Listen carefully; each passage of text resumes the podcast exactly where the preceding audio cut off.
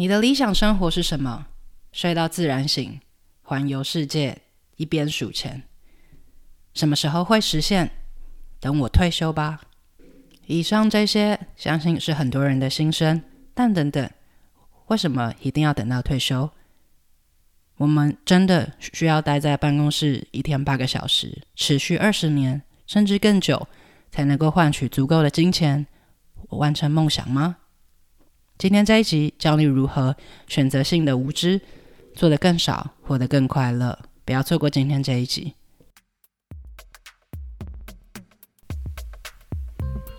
欢迎来到中途笔记，这是一个关于口吃还有内向者阅读笔记的 podcast。我是中中，每个礼拜三你会收听到一本新的书，带给你一些点子和灵感。收听完后，欢迎到中途笔记粉专或网站继续讨论，连接在下方资讯栏。如果听完你觉得超喜欢，请直接五星评论加留言，并点一下订阅，就可以加入这个 podcast，才不会错过各种热门、冷门的阅读笔记。每周带你实现更多。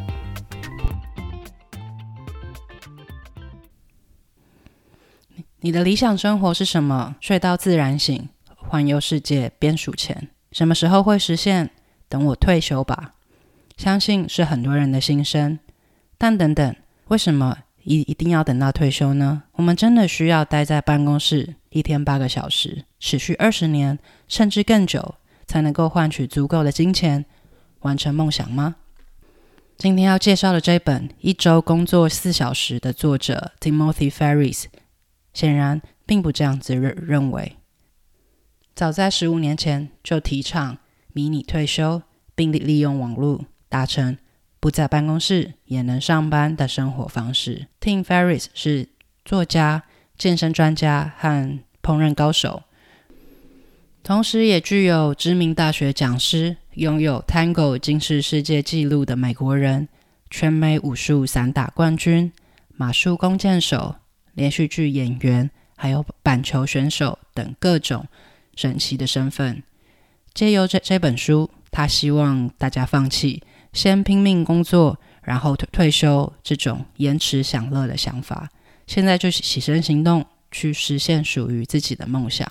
可以说，我所知道的每一位自媒体、个人品牌作者的书中，都有一周工作四小时的影子。由于这本书的核核心概念，其实已经在其他的书被大量引用了，所以。我将相关的阅读笔记放在后面的清单。这一集主要想谈谈两个帮助我对于工工作和金钱深有启发的概念。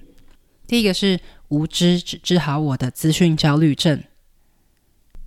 我想要跟你分享一个我觉觉得我太晚应用在工作中的观点，叫做选择性无知，英文是 selective ignorance。意思是忽略所有不重要的资讯，该如何判断呢？如如果你不能从中得到什么或采取行动，就不用考虑它。这大大的减减轻了我的收件侠焦虑。以往在工作的时候，生怕自己错过任何一封重要讯息。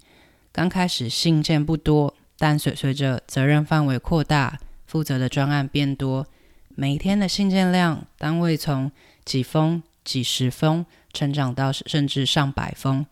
有一次休假不过三天，开工一早打开收件匣，成堆的未读信件，仿佛海啸般，简直快要把我吞噬了。最一开开始还能履行快速回应，有求必应，久而久久之，发现精力都被放在不重要，或者说只对别人来来说重要的事情。不仅压缩到处理重要任务的时间，还弄得自己时时紧盯收件匣，无法专心，神经紧绷。有时候一天下来，光收信就饱了。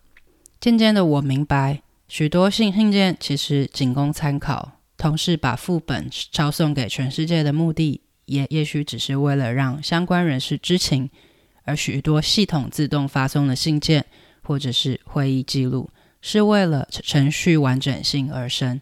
这类信件可以等到处理相关案件的时候再搜出来详读就可以了。作者指出，把不不重要的事情做得好，它也不会变得更重要。Doing something unimportant well does not make it important。我学学会定时收信，选择哪一些信件才要仔细读，以及哪一些信该回，哪时候要回。日子久了以后，我发现有时候忙碌反而才是一种懒惰，因为这让自己不去思考真正重要的任务是什么，而只是埋首在数不清的信件和讯息中，选择做什么才是提高生产力的途径。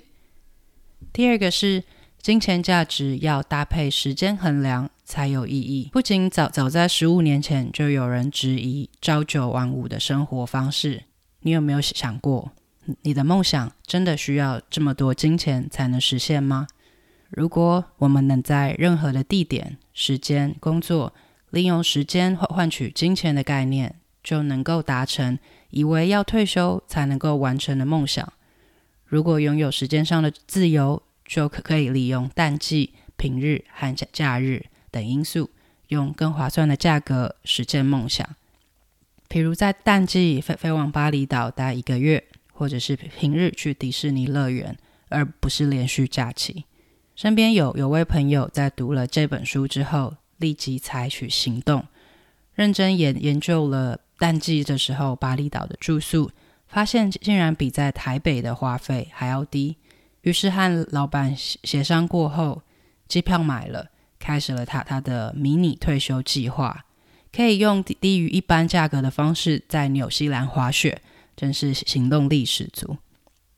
拜疫情所赐，许多人主动或被动的走上远距工作的道路。现在要远距工作，似乎不不见得像书中那样需要沙盘推演。规划如何和公司提案了，但是如果你对于他是如何和老板协商的感兴趣的话，可以参参考他的文章，链接放在说明栏。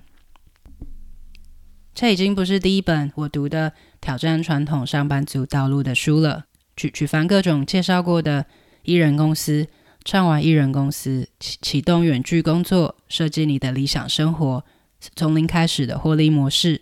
或者是工作必须有钱、有爱、有意义，都是围绕着斜杠、个人品牌、离开办公室等话题，进而打造出一个拥有选择何时工作、哪里工作、做什么工作的自由人生。这本书的出版发行的时候是二零零七年，似乎比我刚才提到的所有的书出版时间都要早，所以我推推测离开办公室这种想法。可可能是由 Timothy Ferris 先提出的。十五年后的现在，时时代已经帮助我们往理想工作更近了一步。而你是否也准备起身，为自己做些什么呢？最后，我想要将这句话送给你：人生的最终目标不是退休，认真生活，尽情体验吧。Hello，希望今天这一集有帮助到你。如果想要阅读文字版，连接放在说明栏，请追踪、按赞、订阅《中途笔记电子报》，我会持续与你分享。那我们下次再见。